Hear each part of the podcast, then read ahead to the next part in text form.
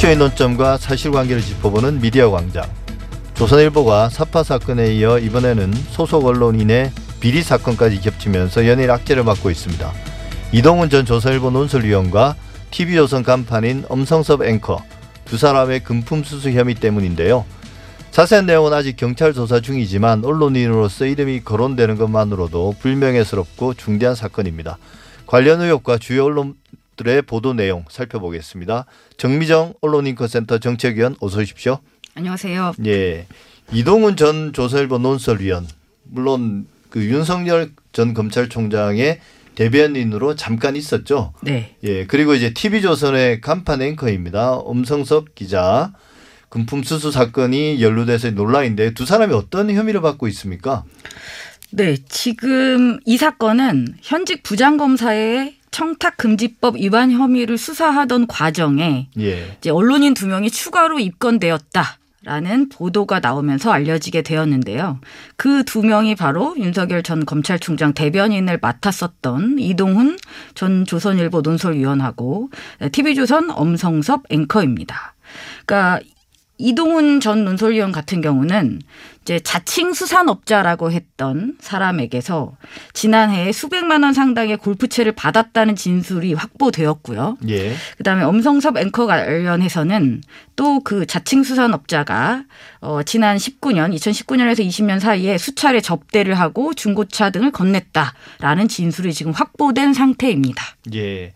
그러니까 이동훈 전 조선일보 논설위원이 갑자기 이제 그 윤석열 전 검찰총장의 대변인에서 사퇴하지 않았습니까? 그렇죠. 너무 갑자기 사퇴를 예, 했죠. 일신상의 이유라고 이야기는 했는데 알려진 바는 없고 그때 이제 뭐 온갖 추측들이 난무를 했죠. 뭐 네. 어, 라디오 인터뷰를 잘못해서 뭐 바로 이제 네, 그 경질된 뭐 것이라 경질된 것이다. 이런 말도 네. 있고요. 그런데 이제 이 사건 때문인 걸로 이제는 거의 그쵸. 밝혀진 거나 예, 다름없습니다. 그리고 이제 지금 그 자칭 수산업자 관련된 그렇죠. 스캔들은 이제 어마어마하게 커지고 있는데요. 네. 근데 지금 두 사람뿐만 아니라 또 세 사람이 더 있는 걸로 언론에 보도되고 있습니다. 뭐 어떤 종합일간지 기자 한 명이 더 있고요. 또 어, 보수 종합 편성 채널에 또 기자가 또 한 명이 있고 그다음에 종합 편성 채널 기자 출신의 어, 유튜버가 또 이제 연루돼서 조사를 받고 있는 걸로 뭐 대통령 뭐 편지까지 등장하고 네. 물론 다 이제 허위 사실이라고 반박됐습니다만 국정원장도 나오고요. 온갖 정치인들, 유력 정치인들 다 나왔습니다.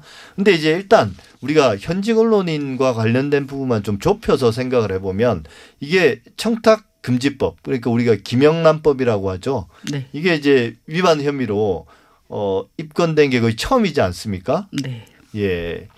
혐의 내용이 사실이라면 우리가 이게 라면이라는 가정으로 이야기할 건 아닙니다만 두 분이 공개적으로 뭐 부인한 것도 아니고 또 이제 대변인도 사퇴하고 또 앵커직도 일단 그만뒀기 때문에 상당히 이제 어, 어느 정도는 사실에 가깝다라고 추정할 수 있는데요. 이 청탁금지법이 당연히 위반인 거 맞는데 네. 이게 법 이전에 언론사 내부적으로나 이게 윤리 강령이 있지 않습니까? 네, 있죠. 그러니까 이게 어, 명백한 실정법 위반이다 라는 게 일단 이제 중요하겠고요. 그리고 실정법 위반 정도면 윤리강령은 위반했을 수밖에 없겠죠. 윤리강령이 훨씬 더 엄격할 수가 그렇죠. 있는 것일 테니까요.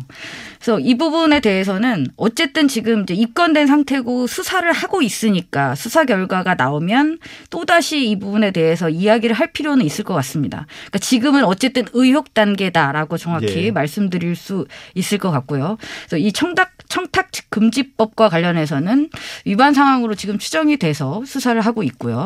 그다음에 이제 윤리강령 문제를 본다면 지금 기자협회 윤리강령에도 명백하게 이렇게 표현이 돼 있습니다. 취재 보도의 과정에서 기자의 신분을 이용해 부당 이득을 취하지 않으며 취재원으로부터 제공되는 사적인 특혜나 편의를 거절한다. 이렇게 명백하게 명시가 되어 있어요. 예.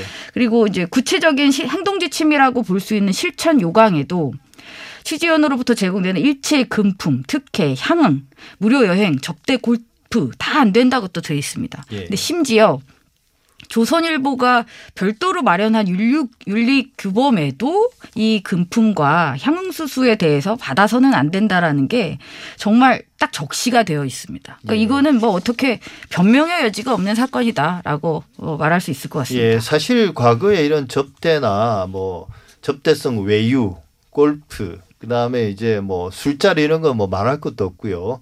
또 촌지 이제 우리가 이제 봉투에 현금을 넣어서 돌리는 거 이런 것들이 너무나 만연했기 때문에 어 이런 윤리 강령도 만들어졌고 또 김영란법에 기자들이 또 포함된 거 아니겠습니까? 네, 그렇죠. 그죠?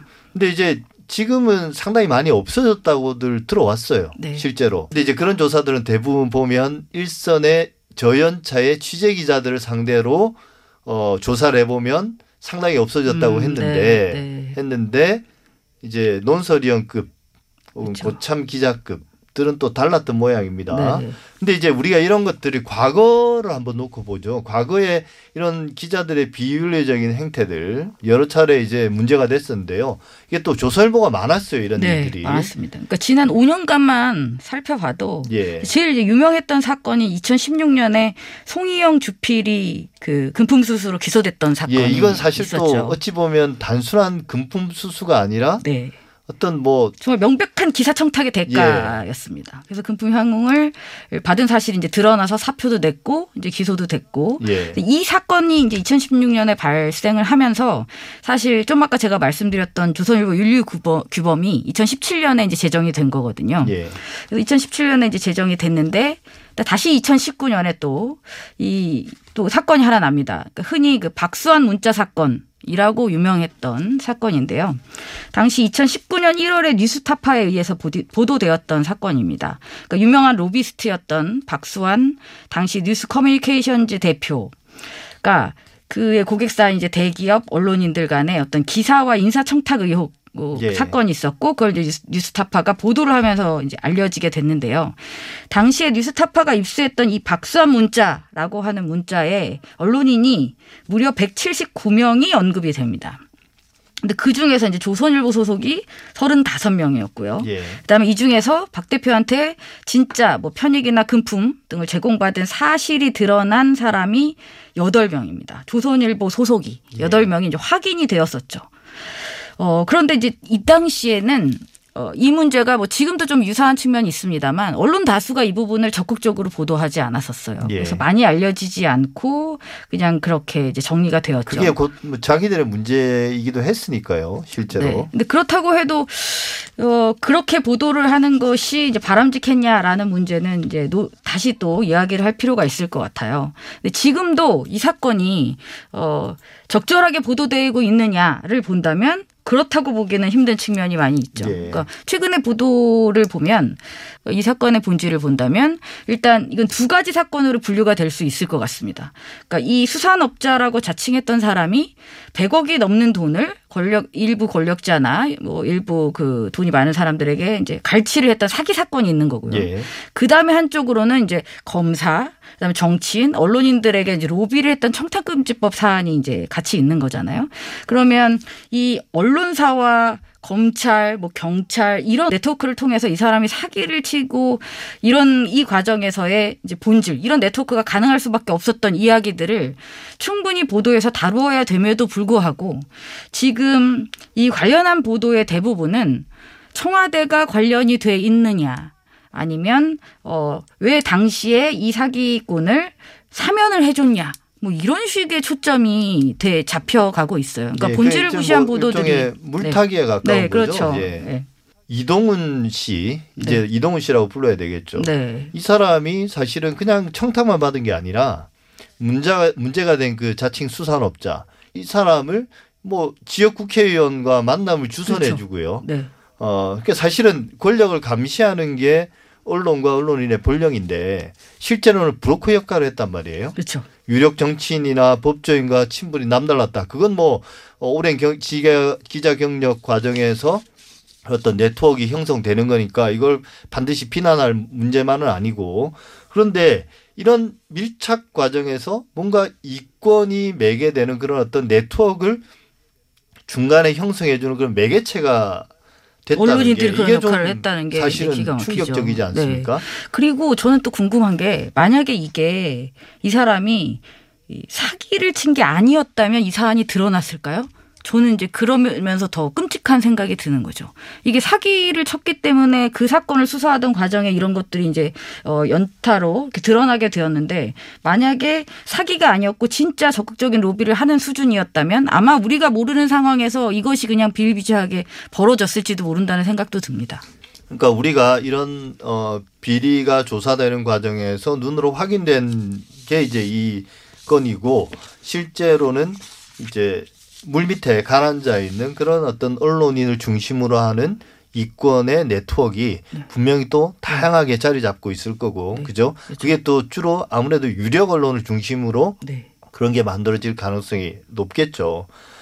근데 이제 조선일보를 보면 결국 이 조선일보가 과연 이 이동훈이라는 이름 석자를 언제 언급할 것인가 이걸 많은 사람들이 이제 관심을, 관심을 받았는데 가지고 있었죠. 그리고 며칠 전에 보도를 하긴 했습니다. 그러니까 이게 신기한 게요. 아예 이 사건을 다루지 않았어요. 예. TV조선도 그렇고 조선일보도 그렇고. 그러니까 어, 이동훈이라는 이름만 언급하지 않은 게 아니라 이 사건을 아예 안 다뤘는데 이제 다루기 시작한 게 7월 5일 날 어, 청와대가 특별 사면 한 특혜 의혹이 있다라는 이야기를 이제 다뤘고요. 그다음에 7월 6일 날은 이제 이철이 수석이 이제 대통령을 끌어들이지 말라고 발언했던 것을 이제 다루면서 이 사건을 잠깐 다뤘죠. 그리고 7월 8일 날 드디어 이동훈이라는 이름이 기사에 잠깐 예. 등장을 합니다. 근데 그것도 그게 메인이 아니라 이제 박영수 특검이 사의를 표명했다는 내용에 이제 한 달이 걸쳐져서 이제 언급이 되는 수준이었던 겁니다. 그러니까 사실 보도했다라기보다는 살짝 끼워 넣은 그렇죠. 정도고요.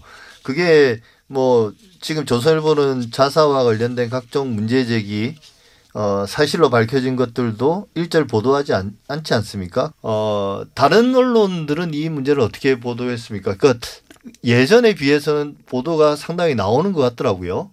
네. 근데 이제 문제는 보도의 양은 조선일보를 제외하고는 어느 정도는 충분히 다루고 있다고는 예. 볼수 있습니다. 근데 이제 그이이 사건을 접근하는 어떤 태도나 그 기사의 주된 내용들을 보면 주로 이제 박영수 특검에 대한 부분, 청와대의 연루 의혹 뭐 이런 쪽으로 이제 집중이 되고 있다라는 것이죠.